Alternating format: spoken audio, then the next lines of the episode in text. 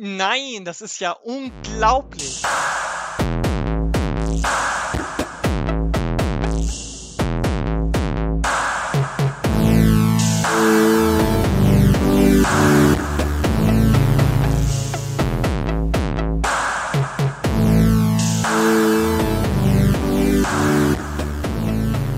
Herzlich willkommen zur neuesten Ausgabe von Filmlöwinnen, alles außer Cat-Content, dem Filmpodcast, bei dem wir die Genderkrallen ausfahren.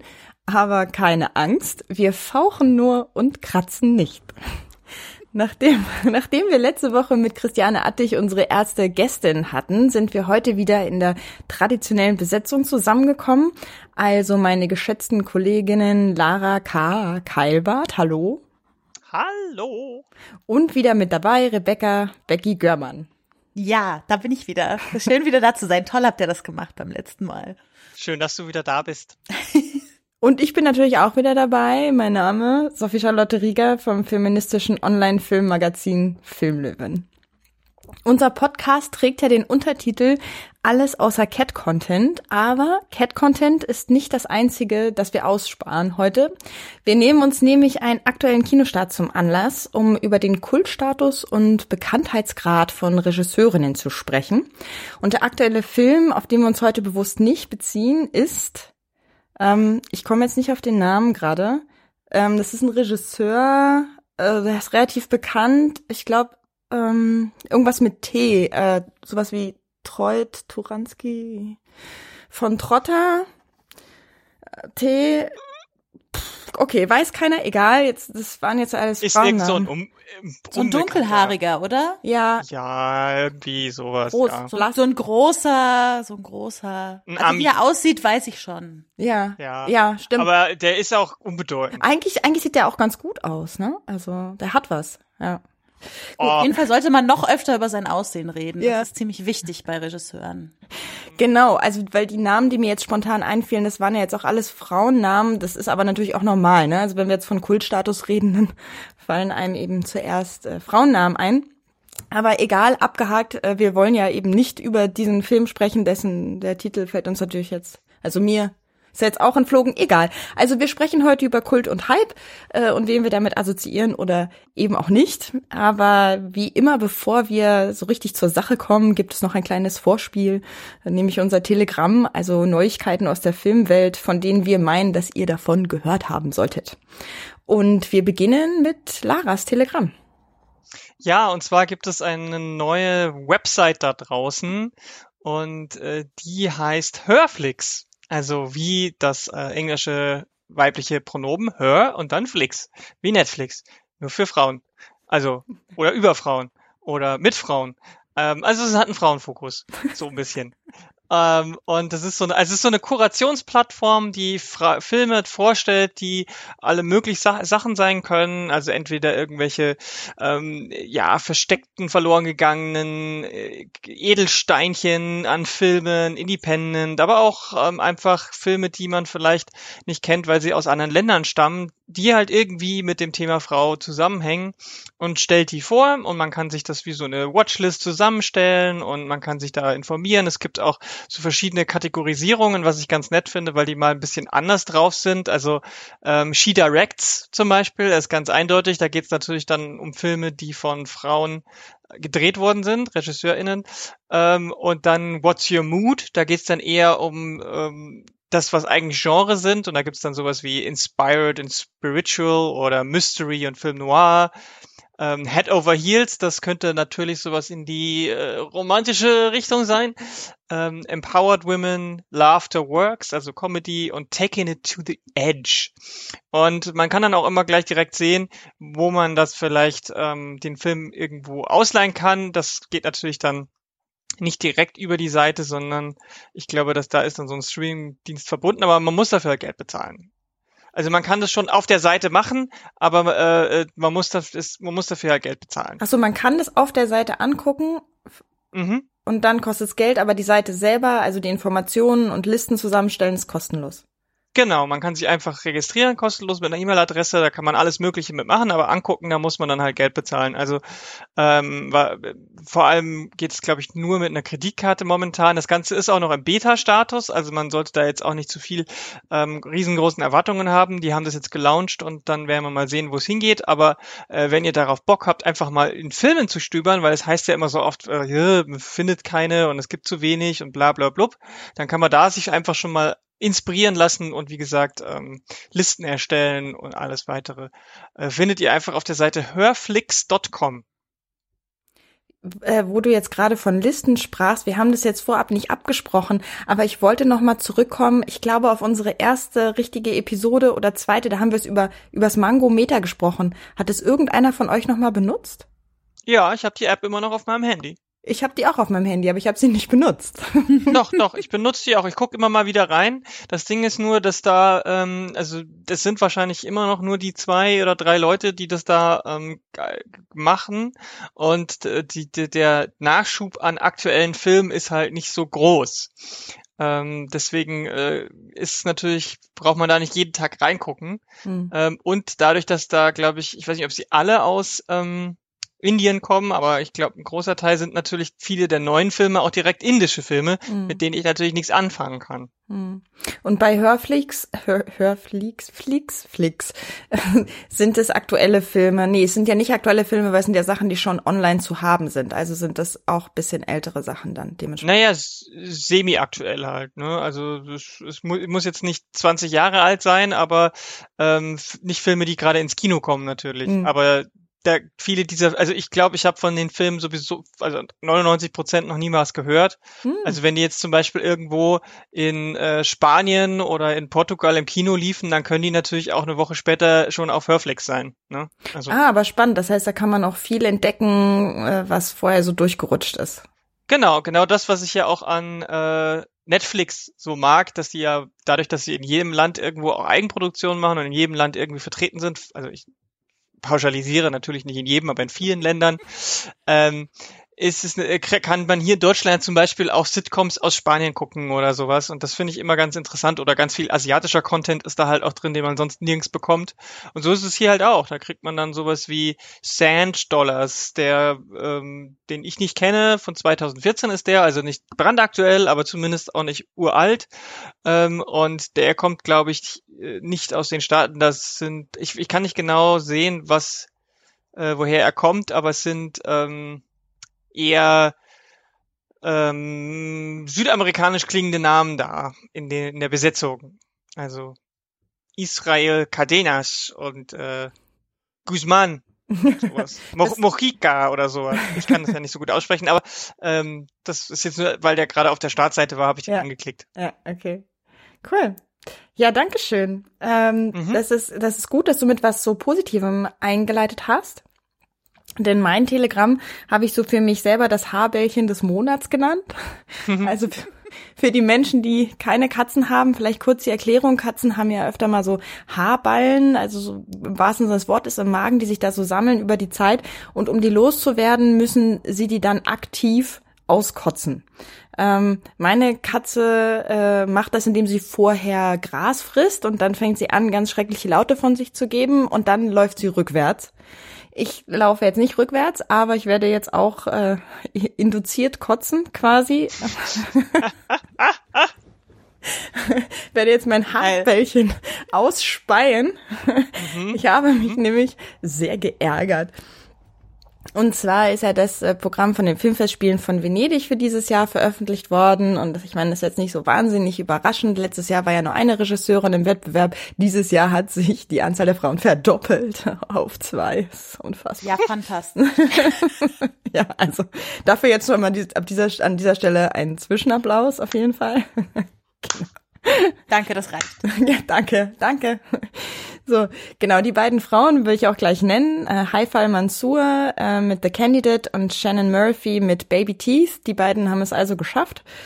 Ja, und dann wurde natürlich Kritik laut, ist ja auch richtig so, dass das angeprangert wird, dass nur diese beiden Frauen im Wettbewerb sind. Oh ja, und dann, dann hat äh, der künstlerische Leiter des Festivals, Alberto Barbera, das ganz genau erklärt, woran das liegt und äh, noch ein paar andere Bullshit-Bingo-Sachen dazu gesagt, die, die wirklich, also es ist, es ist so ein bisschen so, als hätte ihm irgendwie so ein, so ein klassischer Filmsexist eine Rede geschrieben. Ich finde es echt absurd.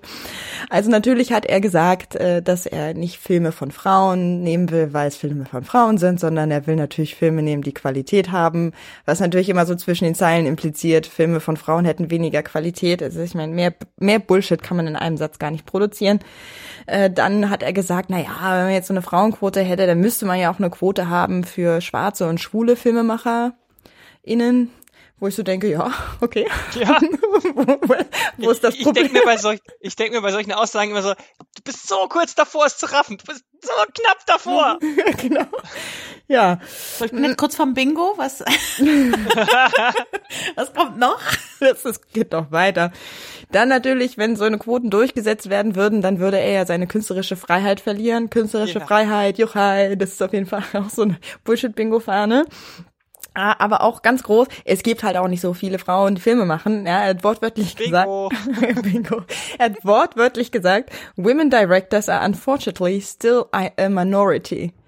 Ähm, ja. Ja, So- aber Gut, es, ich meine, es ist einfach nicht wahr. Ne? Also die Zahlen der Filmhochschulen sind da ganz eindeutig. Es ist einfach eine Falschaussage. Aber gut. Dann hat er aber noch gesagt, und das ist jetzt mein absoluter Lieblingsteil, wenn ihr denkt, bis jetzt war es Bullshit, es wird noch besser. Und zwar hat er gesagt, dass das ja alles gar nicht so dramatisch ist, dass nur zwei Frauen im Wettbewerb sind, denn mhm, es gibt ja auch Männer, die Filme über Frauen machen. Und Frauen sind ja damit trotzdem im Wettbewerb vertreten, weil ja ihre Geschichten erzählt werden. Und nicht nur das, sondern diesen Frauenporträts sei ja auch anzumerken, dass es eine neue Sensibilität für das weibliche Universum gibt. Ähm, ja, Was? Weibliches Universum. feminines Oh, wow. Universum, Entschuldigung. Oh wow.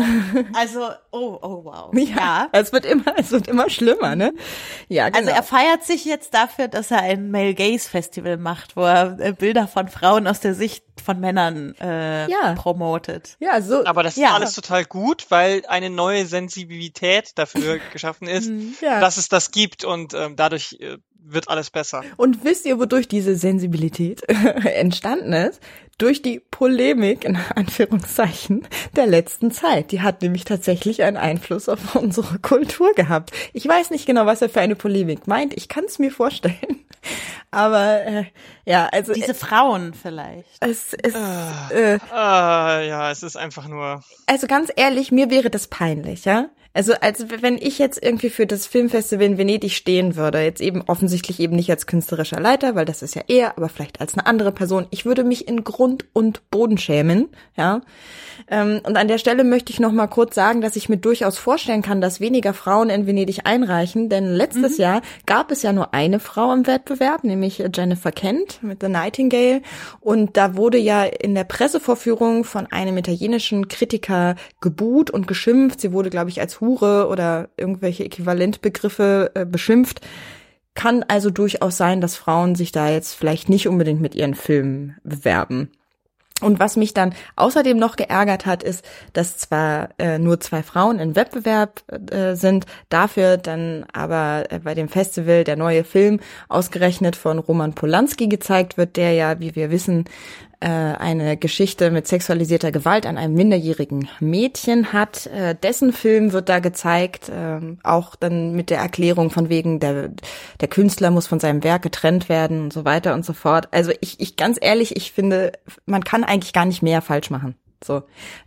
Jetzt habe ich mein Haarbällchen ausgekotzt. Da liegt Ja, es nun. sehr schön. da liegt es nun. Ach, es geht mir schon viel besser. Das ist gut. Ich räum's da Immer mal besser, mit, meiner, sowas mit rauszulassen. kleinen Schäufelchen und Besen So. drauf. Katzenklo und fertig. Ah, so. Ja. ja, ich bin, das wird, weil das ist witzig, weil ich, äh, ich, ich sitze gerade für eine Woche Katzen von einer Freundin. Ähm, und die ha da muss ich natürlich auch das Katzenklo sauber machen. Und die haben etwas, das nennen sie den Nicer Scheißer. Es ist so eine, Was? ja, es ist so eine, Hochkantbox, wo man oben, also da ist eine, in der Box ist eine Plastiktüte drin und man, man hat dann so eine Schaufel, damit kann man die Kacke rausmachen und ein bisschen äh, äh, von dem Katzenstreu, dann macht man das oben rein, dann zieht man so eine Zwischenebene hinaus und dann fällt es unten in die Box hinein und die Zwischenebene wieder zu. Und dann äh, kommt kein Geruch raus. Und man kann so den, die Kacke stapeln in dieser Box. Und wenn die Box voll ist, nimmst du den Sack raus und hast einen ganzen Sack voll Kacke und kannst ihn wegschmeißen. Also ganz ehrlich, für solche Telegramme wie eben brauche ich auch, brauche ich definitiv einen nicer Scheißer, damit die dann, damit die dann halt einfach weg sind. Weg sind. Ja, so unter Verschluss und ich davon, genau. dass ich das einfach so richtig abhaken kann. Ja. ja. Oh, mir laufen schon die Tränen vor Lachen. Es ist so schön mit euch.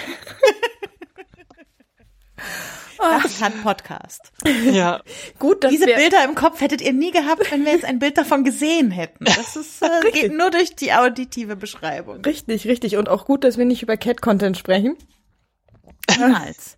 Gut, dann gehen wir jetzt mit dieser positiven, beflügelten und freien Energie in unser Thema, nämlich zum Thema Kult oder ja, Kult, Kultstatus, Kultfilme, KultregisseurInnen. Und wir hatten ja vorher im äh, in so einem Vorgeplänkeln schon so ein bisschen eine Diskussion darum, dass Kult nicht dasselbe ist wie Hype.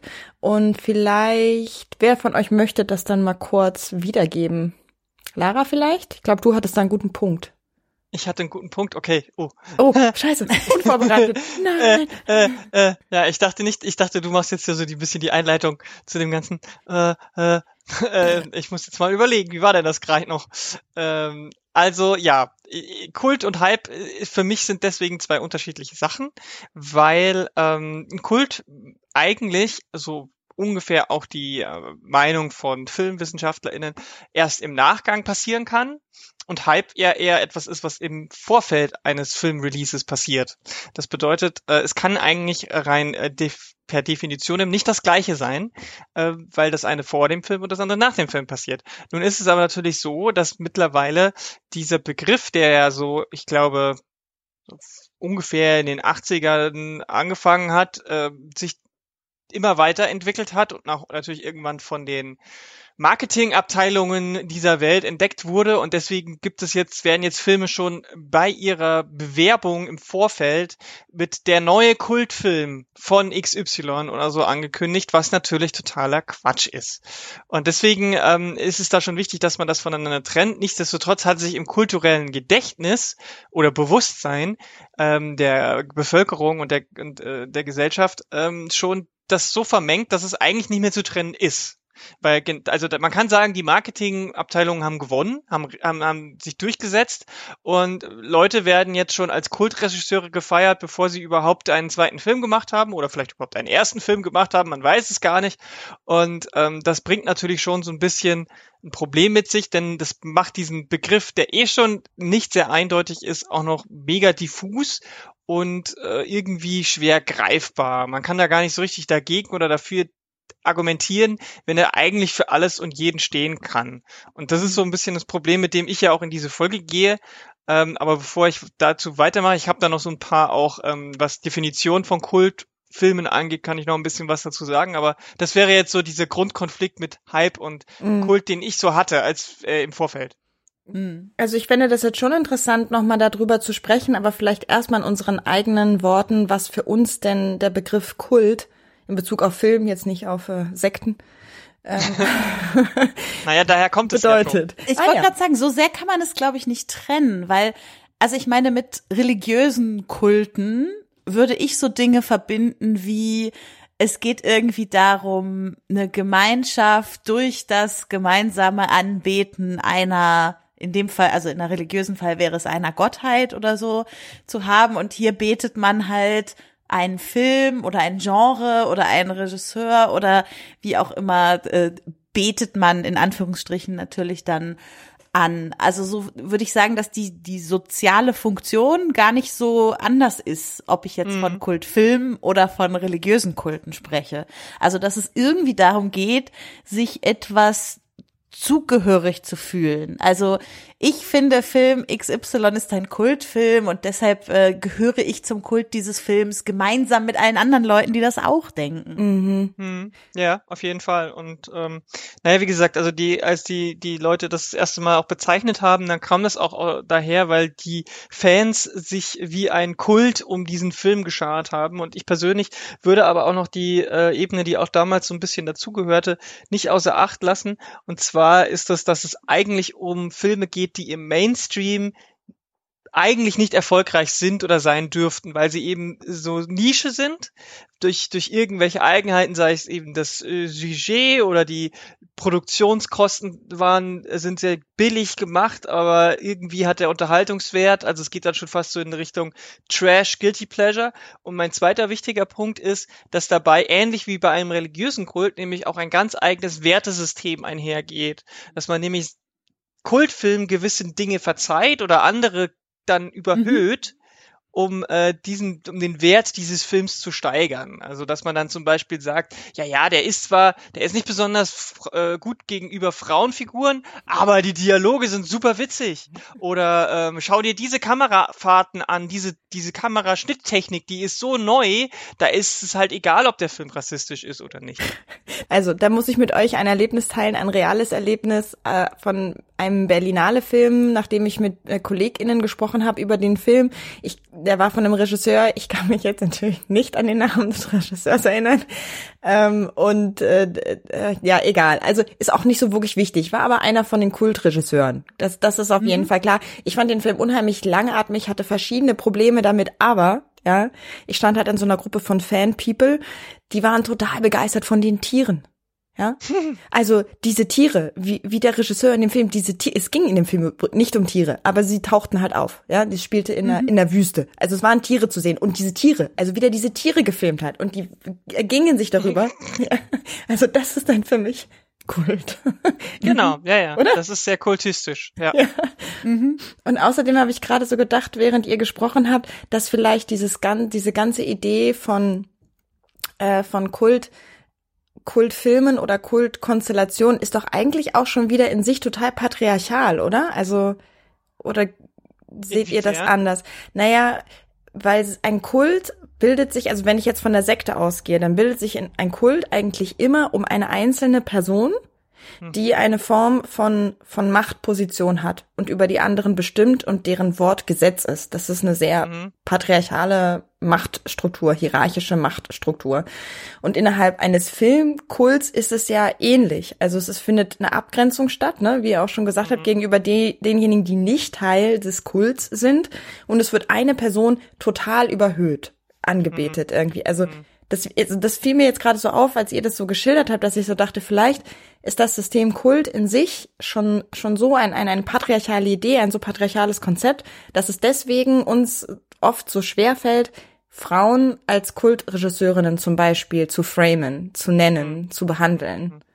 Ja, wobei natürlich auch eine Frau kultistische Anführerin sein kann. Das ist jetzt nichts, was nur Männer machen oder machen können. Das ist passiert nur rein ähm, quantitativ eher, dass Männer zu Kultanführern werden, um andere Leute irgendwie auszunutzen. Aber es ist jetzt nicht so, dass Frauen nicht auch Kult, Kultist, Kultanführer, also es gibt ja auch Frauenkulte und Kulte um Frauenfiguren oder sowas. Also da ähm, würde ich jetzt nicht sagen, dass ein Kult an sich schon irgendwie patriarchal ist. Hierarchisch, ganz klar. Ja. Aber aber nicht patriarchal. Also es muss nicht unbedingt immer eine männliche Hierarchie sein. Es muss nicht eine männliche Hierarchie sein, aber das System für mich, also von die Machtverteilung ist für mich eine patriarchale Machtverteilung im Gegensatz zu einer matriarchaler matriarchalen mhm. Machtverteilung. Mhm. Und auch an der Spitze eines Patriarchats kann eine Frau stehen. Ja, man könnte so auch, meine ich das. Äh, ja, klar. Ja, ja, ja, ja. ist nicht völlig abwegig, aber also ich, überzeugt dich noch nicht. Ich finde ich, halt gleichzeitig, dass es in seinen Ursprüngen äh, fast auch was Aufrührerischeres hat, ein, mm. einen Kultfilm zu einem Kultfilm zu machen. Also gerade wenn es jetzt halt nicht der Kassenschlager war und es irgendwie wegen, keine Ahnung, der besonders lächerlichen Effekte oder was auch immer, deshalb den Film zu einem Kultfilm zu machen. Das ist ja so eine, also am Anfang mal gewesen, so eine Art Auflehnung gegen den Kapitalismus der oder die kapitalistische Filmbranche, die uns vorschreibt, welche Filme wir gut zu finden haben und welche nicht und so weiter. Aber das genau ist ja das, was auch komplett unterwandert wurde. Also kapitalistische Unterwanderung des Kultbegriffs, in dem einfach mhm. Kult jetzt der Stempel wird, den man auf Filme macht, die dann deshalb äh, im Kapital, also finanziell erfolgreich werden. Mhm. So, das finde ich halt auch nochmal ganz spannend von der von der Entwicklung.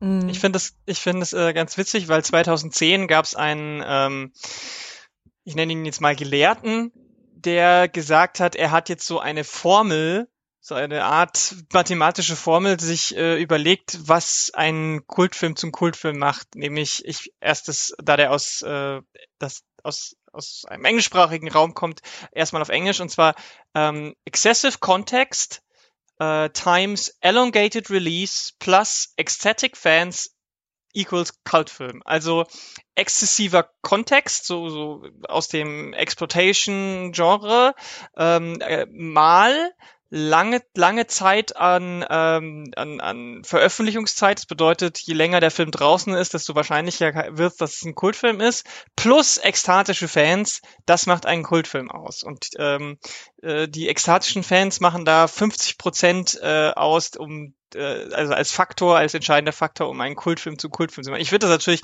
relativ albern, da so eine komische Formel draus zu machen, aber die Punkte sind gar nicht so verkehrt, ehrlich gesagt. Hm. hm.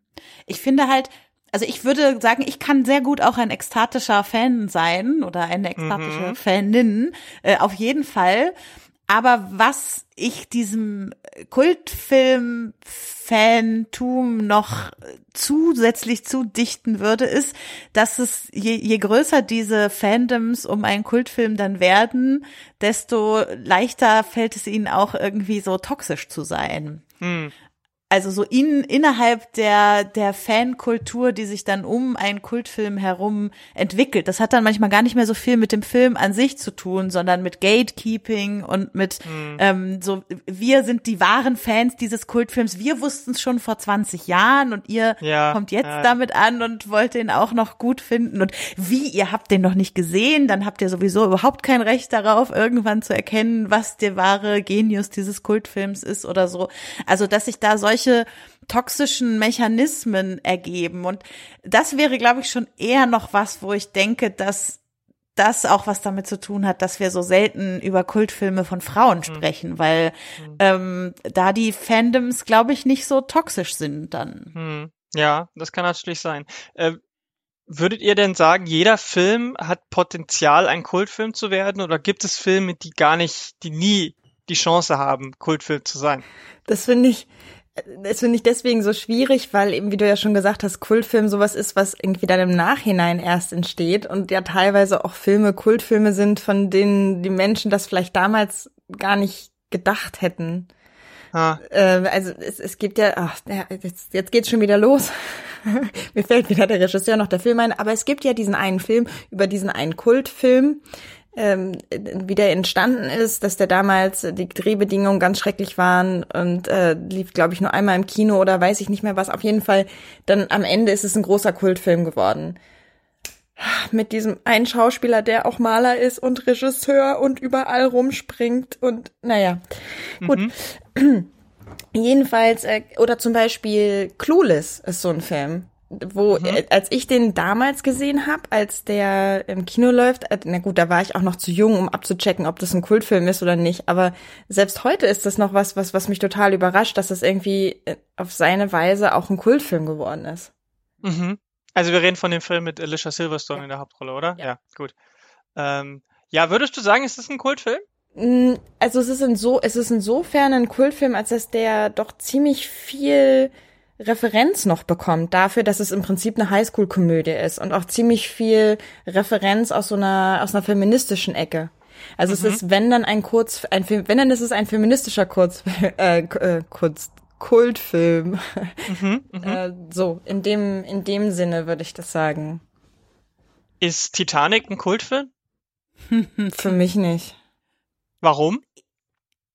Ähm, oh, boah, äh, ich weiß nicht, das ist für mich irgendwie, das ist, Titanic ist für mich ein, ein breiten, wirksamer, erfolgreicher Film, der irgendwie in vielerlei Hinsicht so filmgeschichtlich wichtig war, äh, aber das ist für mich kein Kultfilm.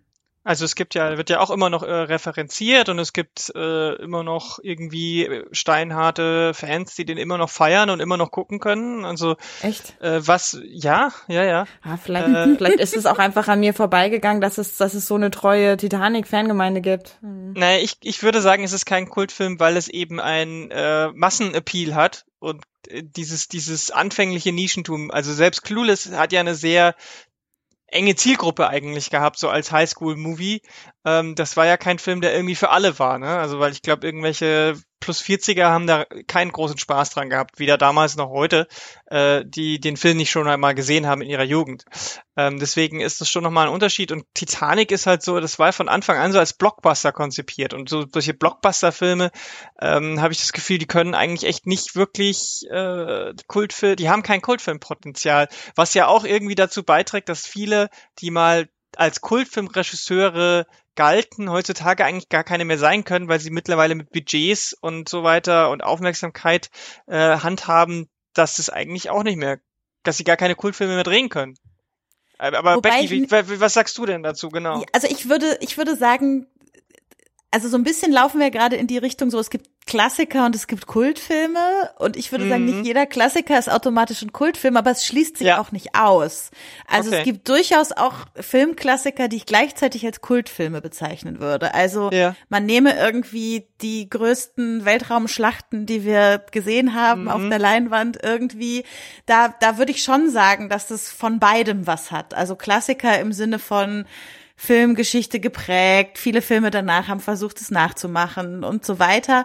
Aber auch totaler Kult, äh, der sich drum gebildet hat. Leute, oh ja. die, die ähm, Kostüme. wichtig, die, die, die sagen, äh, die Filme dürfen, also es ist schön, wenn Geschichten weitererzählt werden, aber bitte nicht jetzt mit Frauen in der Hauptrolle, weil dann geht ja alles kaputt, was wir damals gehabt haben. Und das äh, so, also die, die sich quasi persönlich verletzt fühlen, wenn jetzt irgendwelche Geschichten weiter erzählt werden in eine Richtung, die sie sich nicht so vorgestellt haben oder so. Ähm, und also das würde ich sagen, schließt sich sozusagen nicht aus. Bei Titanic musste ich ein bisschen grinsen, gerade als, als Beispiel, was du gewählt hast, weil ich würde sagen, Titanic ist ein Film, der schon tendenziell von den Machern sehr für ein weibliches Publikum gemacht war. Mhm. Oder so zumindest vermarktet wurde in der Zeit. Und ich könnte mir vorstellen, dass das Filme auch schwerer haben, Kultfilme zu werden, wenn sie tendenziell so vermarktet wurden von Anfang an. Hm. Hm. hm. Ja. Also werden, also äh, das würde uns wieder dazu bringen, dass Kultfilme eher was Maskulines sind. Weil das Zielpublikum äh, äh, ursprünglich maskulin ist eher. Also es tut mir leid, ich möchte doch noch mal auf meine These vom Anfang zurückkommen. Nein, einfach deswegen, weil ich gerade überlegt habe, ich glaube halt, dass dieser Habitus des mhm. des Kultes ich bleibe dabei, dass das was Patriarchales und dass es Patriarchales ist und dass es auch was Männliches ist. Weil wenn ich jetzt so darüber nachdenke, wen ich kenne, der einen bestimmten, der einen bestimmten Filmkult frönt, dann denke ich eher an so Fanboys. Mhm. Wobei ich mich halt auch nicht frei machen kann davon. Also ich als als Frau, die ja hier sitzt. Und ich würde durchaus sagen, es gibt viele äh, Kultfilme, die auch für mich Kultfilme sind. Und äh, wahrscheinlich bin ich auch Teil von diversen Fandoms und so, wenn auch vielleicht aus anderen Perspektiven als andere mhm. Leute in diesen Fandoms. Aber ähm, das kann dann natürlich bleiben wir bei deiner These auch einfach was mit dem Aufwachsen und sozialisiert sein im Patriarchat zu tun haben. Aber ähm, ich würde es nicht grundsätzlich, also ich glaube, wir können auch Kulte um äh, Filme von Frauen schaffen, wenn sich die ganze Kultkultur ein bisschen ändern würde. Hm, die hm, hm. Kultkultur, was genau meinst du damit? naja, eben dieses ganze, also wenn wir so ein bisschen nochmal verschieben könnten, was einen Kultfilm am Ende ausmacht. Also wenn, äh, wenn Dinge, die ich richtig hart abfeiere, äh, wenn es genug Leute gibt, die sich auch trauen zu sagen, dass sie das richtig hart abfeiern, so dass es irgendwann zu einem Merkmal eines Kultfilms werden kann, wenn ähm, keine Ahnung, wenn eine eine Frauenfigur total badass vorneweg schreitet und gleichzeitig in Tränen ausbricht, weil es nicht so leicht ist, stark mhm. vorne wegzuschreiten oder so. Das würden jetzt wahrscheinlich die wenigsten als äh, das, worum sie einen Filmkult äh, machen würden, beschreiben. Aber wenn es halt cooler wird, sowas cool zu finden, wird es vielleicht auch eher kultig mhm. irgendwann. Naja, ich meine, so ein bisschen ging ja der letzte Bad Max schon in diese Richtung, oder? Mhm. Ja, also, habe auch sofort dran gedacht. Fury Rosa ist ja genau so eine Figur, die kann knallhart sein, aber die ist halt auch verletzlich, was ja den Film auch so grandios macht. Mhm. Ähm, allerdings ist der Film von einem Mann gedreht worden, wenn auch von einer Frau gecuttet und äh, äh, trotzdem, also das würde wäre ja so der Ansatz, den du jetzt gerade beschreibst, mhm. wie wie wie ein ein Kultfilm aussehen könnte. Nun ist ja auch Mad Max vorher schon Kult gewesen, deswegen ist es schwierig, mhm. das jetzt als Beispiel zu nehmen, weil man ja sich natürlich fragen müsste, wenn jetzt die anderen Mad Max-Filme nicht gegeben hätte, hätte dieser Fury Road diesen Status gehabt bekommen. Man weiß es nicht. Ne? Es ist halt Spekulation. Mhm. Ähm, deswegen ist ist es auch nicht so 100% ein gutes Beispiel für deinen deinen Ansatz. Ähm, ja, kann man kann man überlegen. Ich überlege eher, ob wir diesen ganzen diese ganze Scheiße einfach lassen sollten. Also ich meine, mhm. Kult für mich sind Kultfilme tot. Also es gibt für mich also neue Kultfilme kann es für mich fast nicht mehr geben, weil dieser Begriff so tot ist, weil er so so breit getreten und ausgewaschen ist, wie ich es ja vorhin auch schon äh, mhm. gesagt habe mit dem Marketing. Ähm, gibt es eigentlich gar keine Kultfilme mehr. Auch auch weil durch das Internet dieses, diese ganzen Sachen nicht mehr so funktionieren wie früher, dass ich, dass äh, Filme eben so auf dem zweiten, dritten Weg spä viel später erst so zum, werden sie ja erst zum Kultfilm. Und irgendwie habe ich das Gefühl, das ist kaum noch möglich heutzutage, zumindest bei dem Großteil von dem, was Hollywood produziert, eher vielleicht noch aus äh, anderen Ländern. Aber wollen wir denn das überhaupt? Brauchen wir Kultfilme? Wozu sind Kultfilme eigentlich überhaupt gut? Äh, ist es nicht vielleicht einfach Zeit, dieses, dieses, äh, weiß nicht, dieses Label zu beerdigen und zu sagen, wir gehen Richtung äh, wirklich äh, Fantum und Fandom und versuchen das nicht toxisch zu halten, weil das gibt's ja auch oh, jenseits von Kult mhm. gibt's ja auch toxisches Fandom und mhm. dass man einfach sagt, wir, wir schauen, dass wir diesen Begriff so ein bisschen äh, cooler machen und lassen diesen diesen Kult diesen Kultbegriff, der sowieso, also der der ja auch nicht nur diffus ist, sondern halt einfach auch von so vielen negativen Eigenschaften, wie wir es ja gerade festgestellt haben, irgendwie besetzt ist, dass es eigentlich, müssen wir uns den irgendwie zurückerobern oder können wir ihn ja auch einfach sterben lassen, ist meine Frage. Also ich, mein Ansatz wäre, glaube ich, zu versuchen, so als Übergangslösung, äh, den, diesen Kultbegriff eben weniger von Personen abhängig zu machen und wirklich wieder eher zu Filmen zurückzugehen. Das ist natürlich schwierig, das, das eine vom anderen zu trennen, aber es wird ja immer so viel dafür plädiert, insbesondere, ne, wie wir das vorhin, wie ich es vorhin schon erwähnte, von dem äh, Kurator äh, von Venedig, Werk und äh, Film trennen.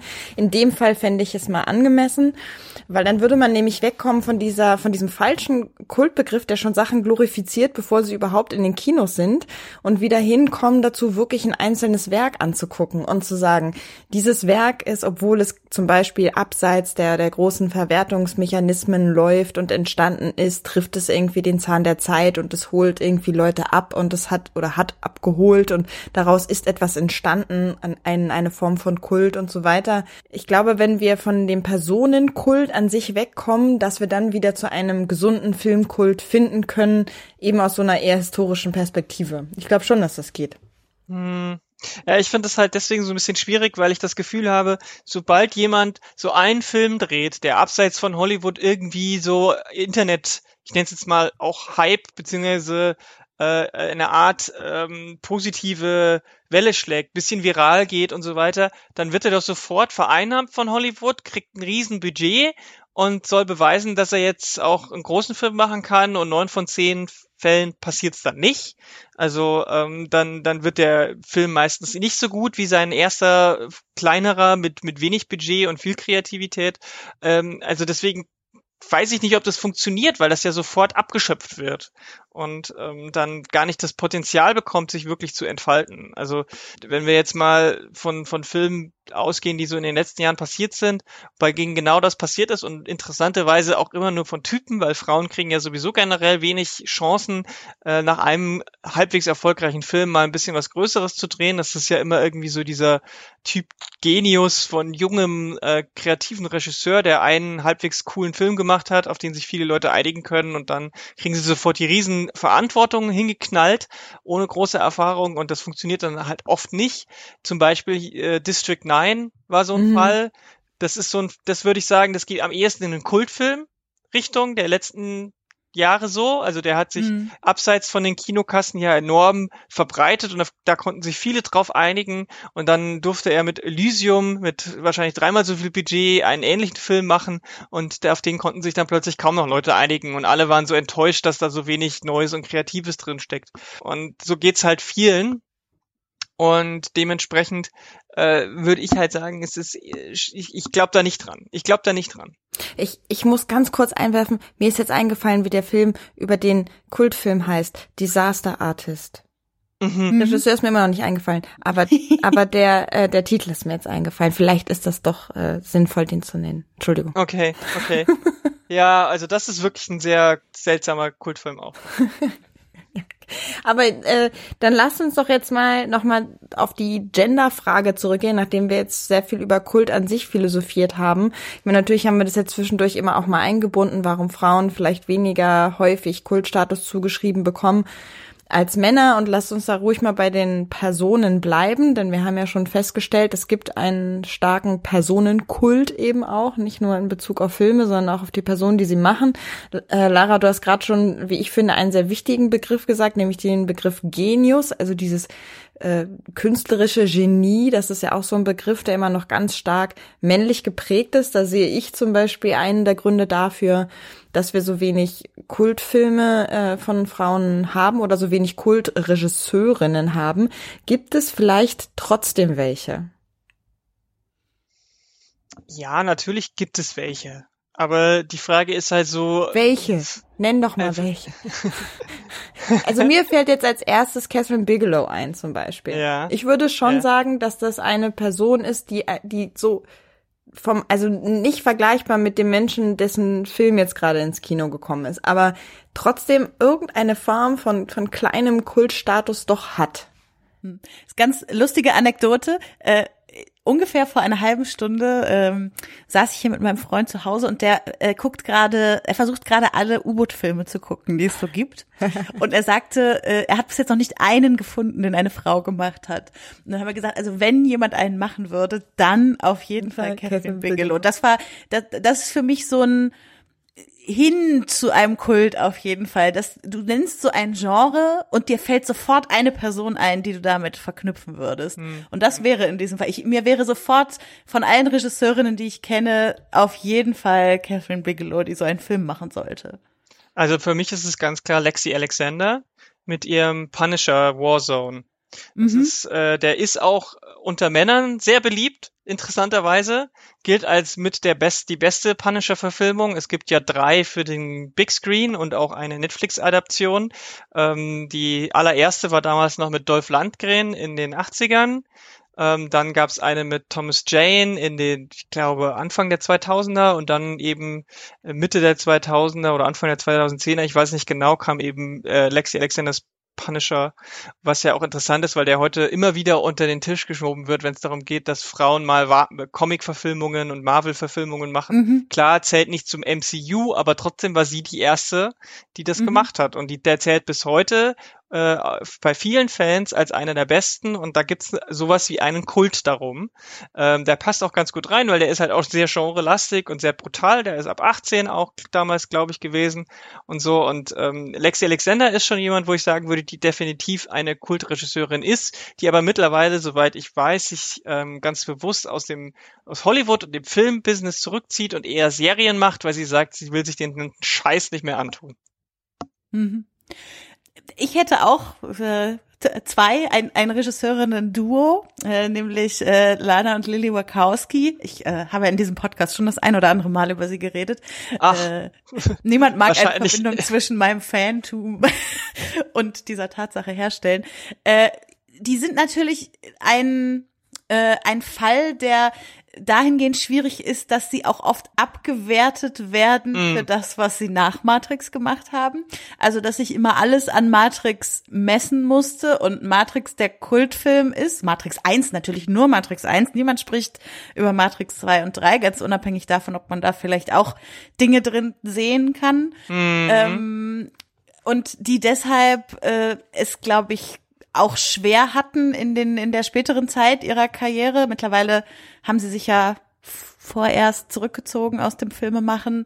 Ähm, genau, aber die auf jeden Fall, glaube ich mal, mit Matrix für immer verbunden sein werden, damit hm. diesen diesen Film gemacht zu haben, der so viel getan hat irgendwie für das Genre und so weiter. Ja, definitiv ein Kultfilm auch. Ja. Und auch was danach kam, hat sehr viel Kultfilmpotenzial. Also sei es jetzt äh, hier auch zuletzt die, die Serie für Netflix, die sie gemacht haben, Sense 8, die hat auch ganz viel Kultpotenzial.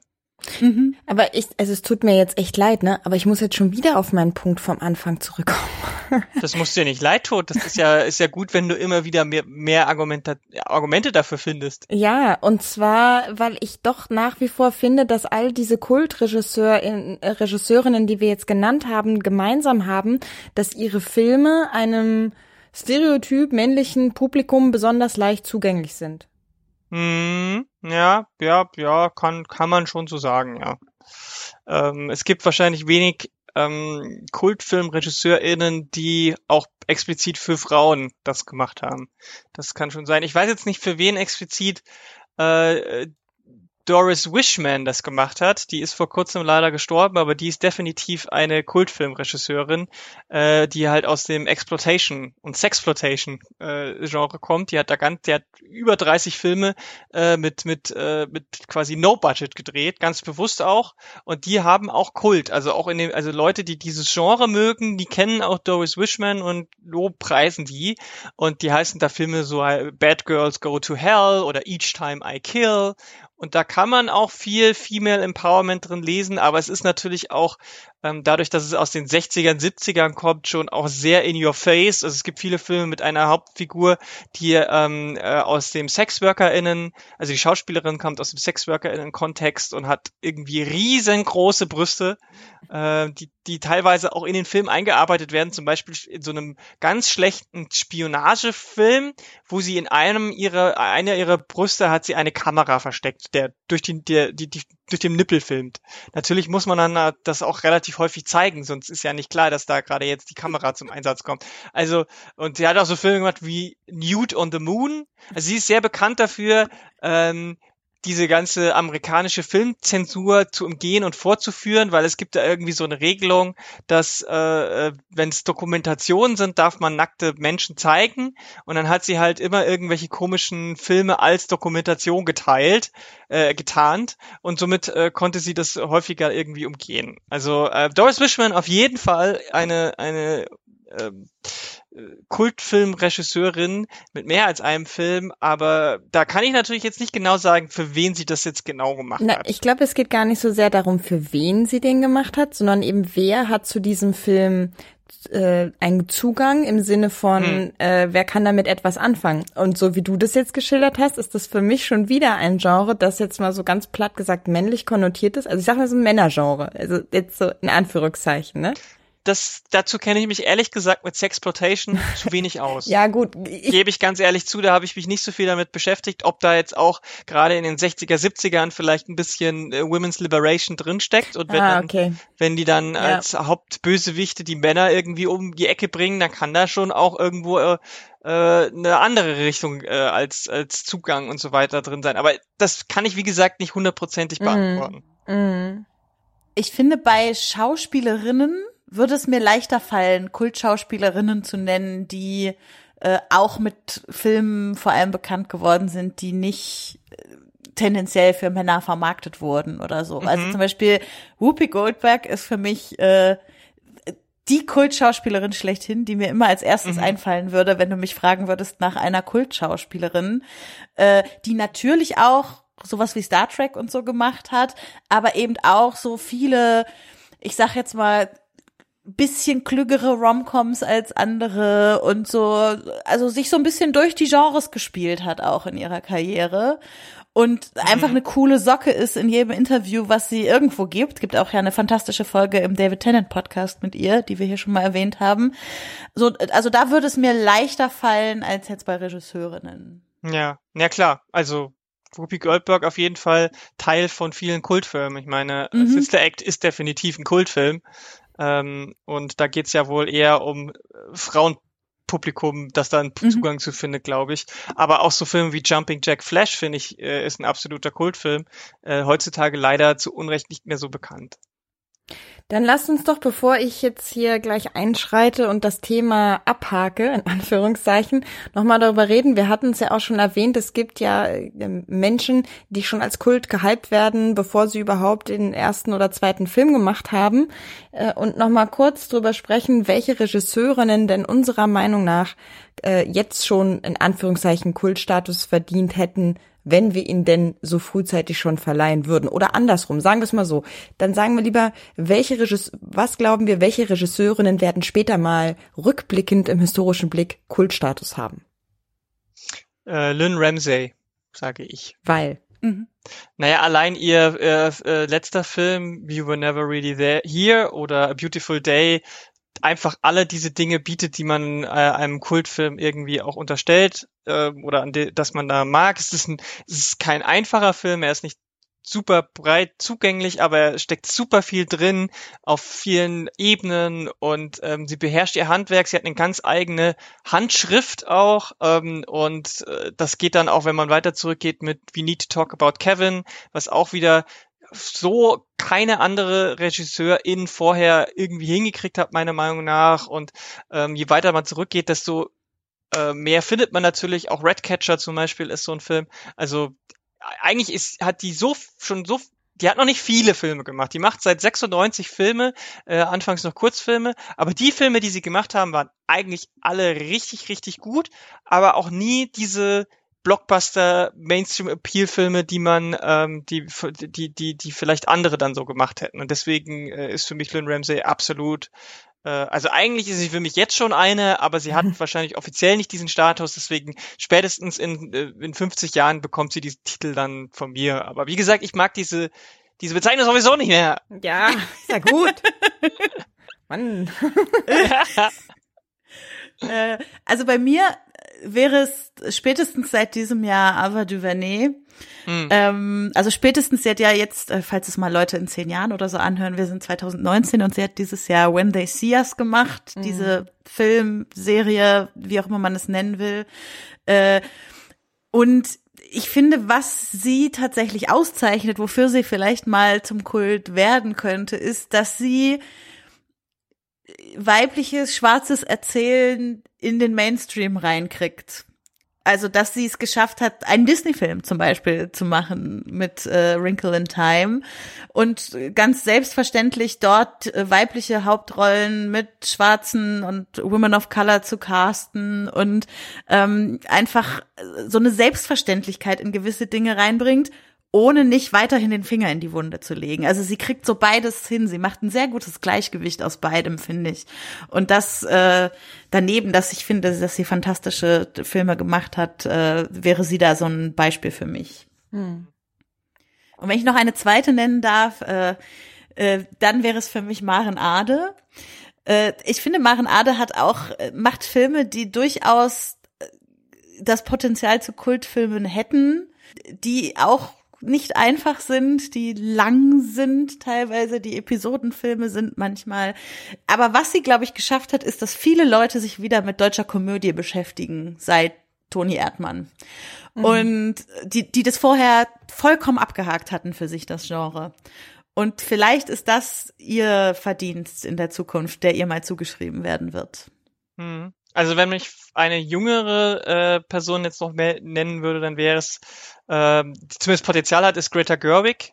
Mhm. Die hat auf jeden Fall Potenzial, Kultfilmregisseurin zu werden. Äh, die hat äh, mit Lady Bird ja schon gezeigt, dass sie zumindest äh, was drauf hat und dass sie auch Filme macht, die vielleicht jetzt nicht äh, total für jeden sind und äh, eben durch dieses, durch Dialoge eher überzeugen als durch äh, andere Dinge. Da könnte man mal, äh, bin ich mal gespannt, was daraus noch wird. Und ähm, eine andere Frau, die schon ein paar Jahre älter ist, aber die es definitiv auch verdient hätte, ist zum Beispiel äh, Susanne Bier, die aus äh, die dänische Regisseurin, die zuletzt mhm. mit äh, Bird Box ähm, bekannt mhm. geworden ist, äh, die könnte da könnte das auch noch irgendwann bekommen diesen Titel. Aber was ist denn bei äh, Sophie? Was sind denn deine Namen? Also ich bin jetzt, ich, ich, ich möchte der Regisseurin den Kultstatus noch nicht ganz verleihen, aber ich habe so ein gutes Gefühl äh, und das ist Katrin Gebbe. Die hat Tore tanzt gemacht. Der Film, es war ihr erster Langfilm, glaube ich, oder ihr Abschlussfilm oder irgendwie sowas. Und der lief in, der lief in Cannes. Natürlich nicht im Wettbewerb, aber äh, immerhin lief der halt in Cannes. Und jetzt kommt ihr zweiter Film, Pelikanblut, und der läuft in Venedig, nicht im Wettbewerb.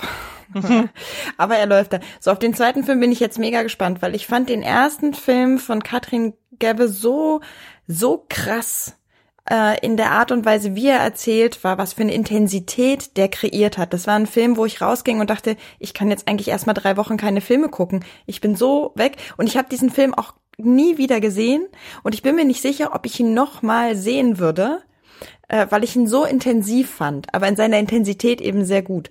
Und ich habe das Gefühl, dass es eben eine, eine mutige Filmemacherin, die sich das traut, so dieses dieses Hau drauf.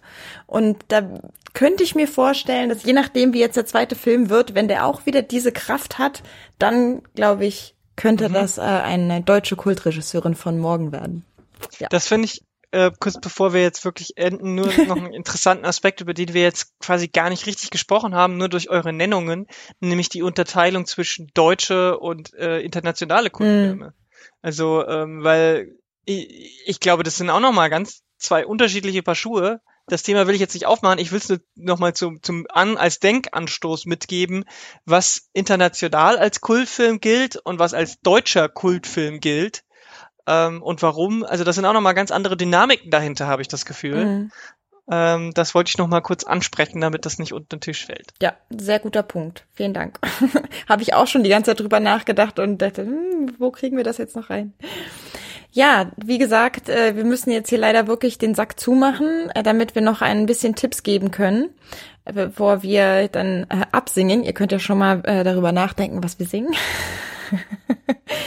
Und äh, ja, womit legen wir los? Ähm, ich fange einfach mal an, weil ich jetzt schon am Reden bin mit meinem Tipp, weil der hat auch was mit äh, Kultstatus zu tun.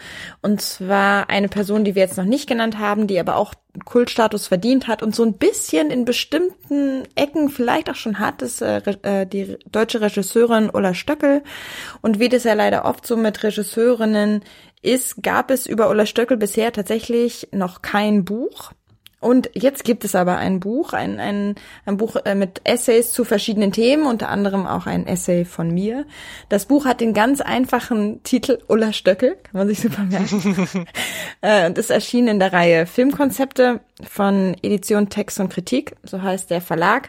Genau, da gibt's also verschiedene Artikel drin. Es gibt auch einen kleinen Text von ihr selber drin zu einem Film, der verschollen ist leider. Es gibt Filme, äh, Texte zu Queerness von mir und von Tobi Ashraf. Es gibt auch äh, quasi Erfahrungsberichte von Menschen, die mit ihr gearbeitet haben. Ganz viele tolle Texte und definitiv ein Buch, um sich mal dem, dem Kultstatus von Ulla Stöckel anzunähern. Mhm. So.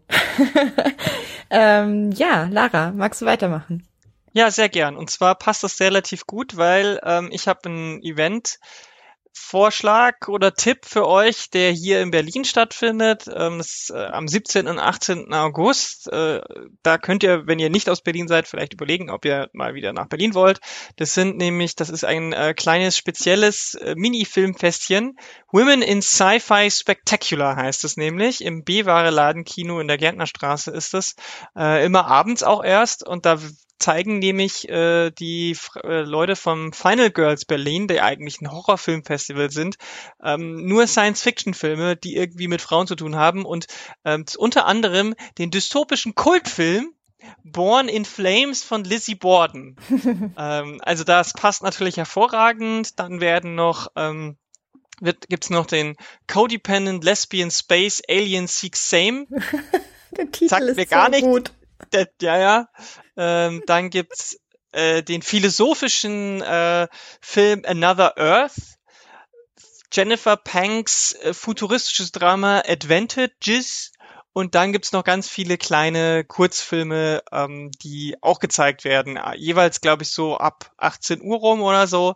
Und ähm, da solltet ihr unbedingt hingehen, weil ich finde, das ist genau das, was man machen muss, wenn man sagt, ich kenne überhaupt keine Science-Fiction-Filme von Frauen oder ich will, will mich da mal ein bisschen in die Breite gehen und es kostet nicht viel Geld und es, man unterstützt irgendwie ein cooles Event. Und Kino im Sommer ist sowieso immer das Allerbeste, finde ich.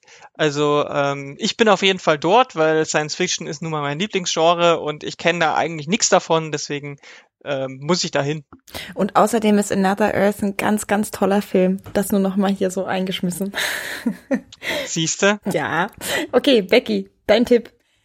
Äh, ja, ich habe mal wieder was gesehen, nämlich die dritte Staffel von She-Ra and the Princesses of Power. Hm. Ähm, oder man könnte auch sagen Staffel 2.2. Hm. Also äh, ähm, es äh, gibt ja seit letzt, also seit 2018 im November eine Neuauflage der Zeichentrickserie She-Ra äh, früher She-Ra Princess of Power, damals in den 80ern, jetzt She-Ra and the Princesses of Power. Das sagt schon sehr viel darüber, was sich geändert hat von damals bis heute.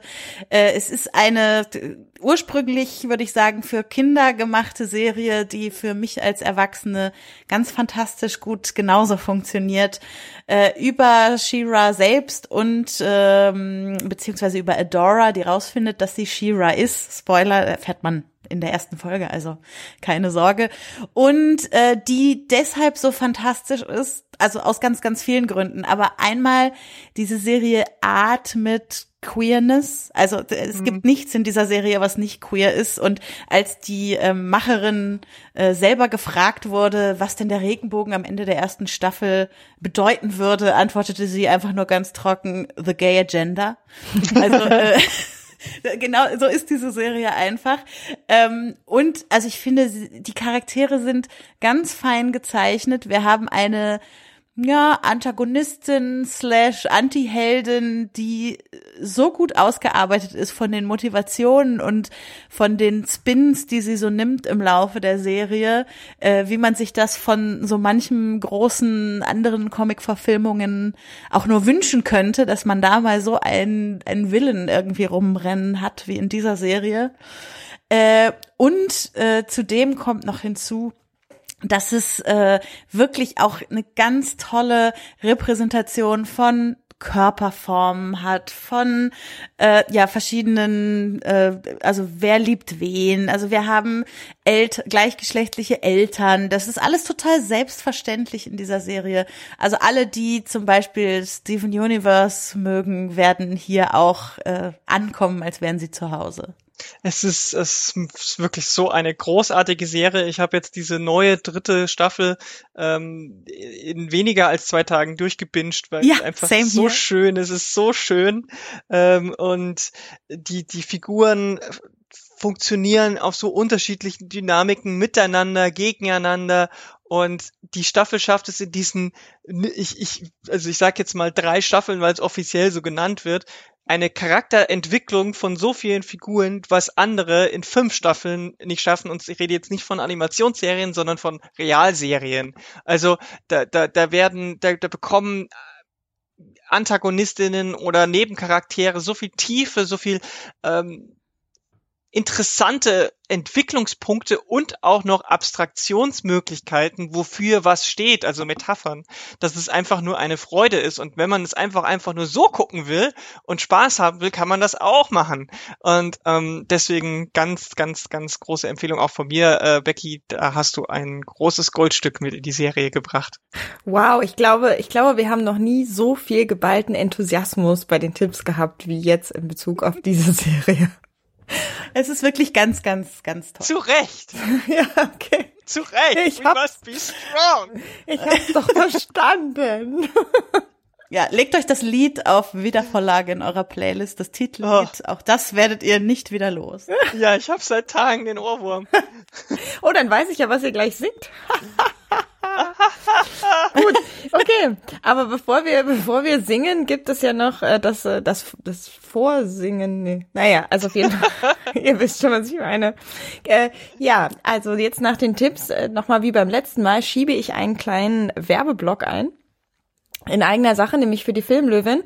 Und zwar werden wir vom Filmlöwin-Blog, filmlöwin mit oe.de, äh, ein kleines Crowdfunding aufsetzen, um eine Redaktionsassistenz zu finanzieren.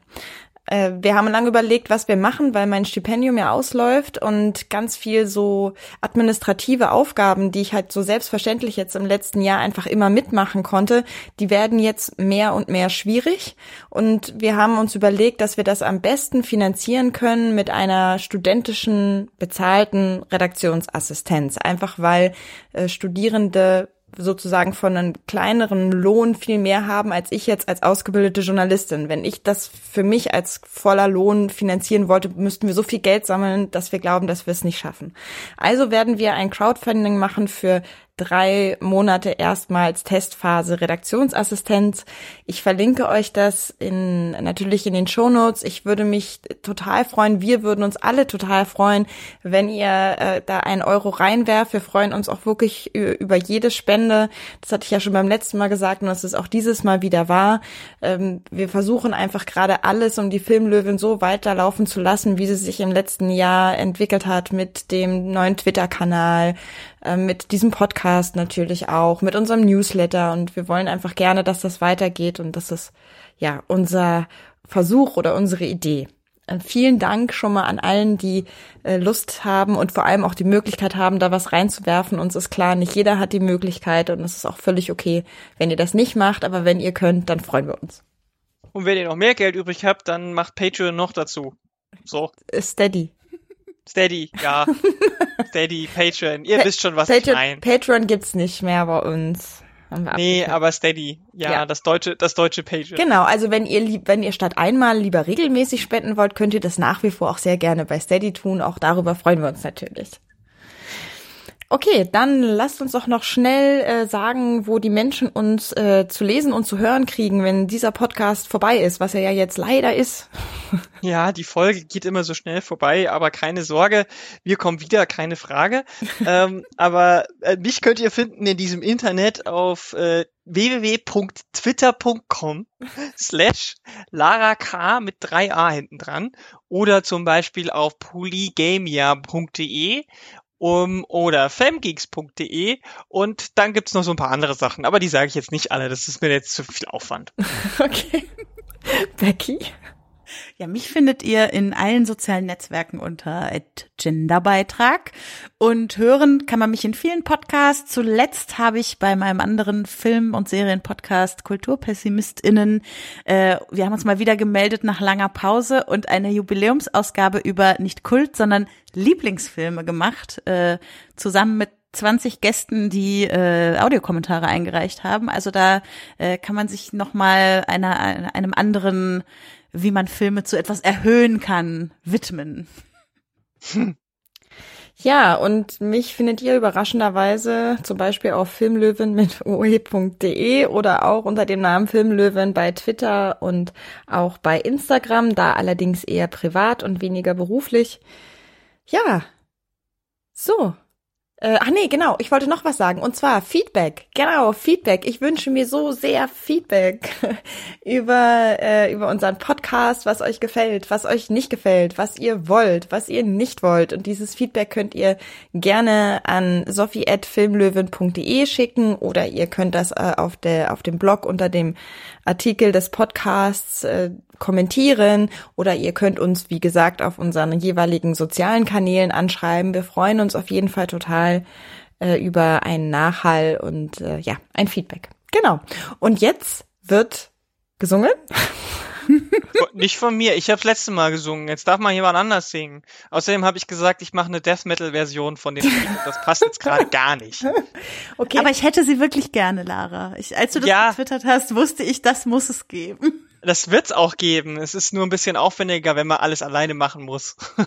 Ich muss erstmal, ich muss erstmal les äh, lernen, ähm, wie wie wie die. Also ich habe die Akkordfolge habe ich mir schon rausgesucht, aber ich muss es natürlich jetzt auch so spielen lernen, damit es auch funktioniert. Und dann muss ich irgendwann wieder in unserem Proberaum und den Gesang aufnehmen und das Schlagzeug muss ich noch programmieren. Also es dauert noch ein bisschen, aber du bekommst es. Ihr bekommt es. Juhu! Wow, wow. Das wird aufregend. Wer singt denn jetzt? Wir können auch, ich habe ich hab mir auch was überlegt, was nicht ganz singen ist, aber sei denn, Becky möchte die Shira-Melodie singen. Nee, nee, hau raus. Also ich habe mir gedacht, wir könnten enden in so einem richtigen äh, äh, Kult, in einem Kultchor. Ja, also also das das was was Menschen tun, wenn sie über Kultfilme reden, so ein Oh, ah, hm. wisst ihr was ich meine? Mhm. Ja. so, ich würde dann, dann würde ich, dann würde ich jetzt einzählen und dann machen wir einmal zusammen einen, einen Kultchor. Mhm. Ja? Mhm. Eins, ja. zwei, drei. Oh, wow. Oh, wow. Ja, mhm. echt? Ja. Oh, hm. wow. oh krass, ja. ja. Großartig. Ja, Genial. ever. Also, Noch nie gesehen. Nein, das ist ja unglaublich. Ach, ich liebe euch, ihr beiden. Es war so schön mit euch. Wir hören uns beim nächsten Mal. Genau, wir hören uns. Auf Wiedersehen. Tschüssi.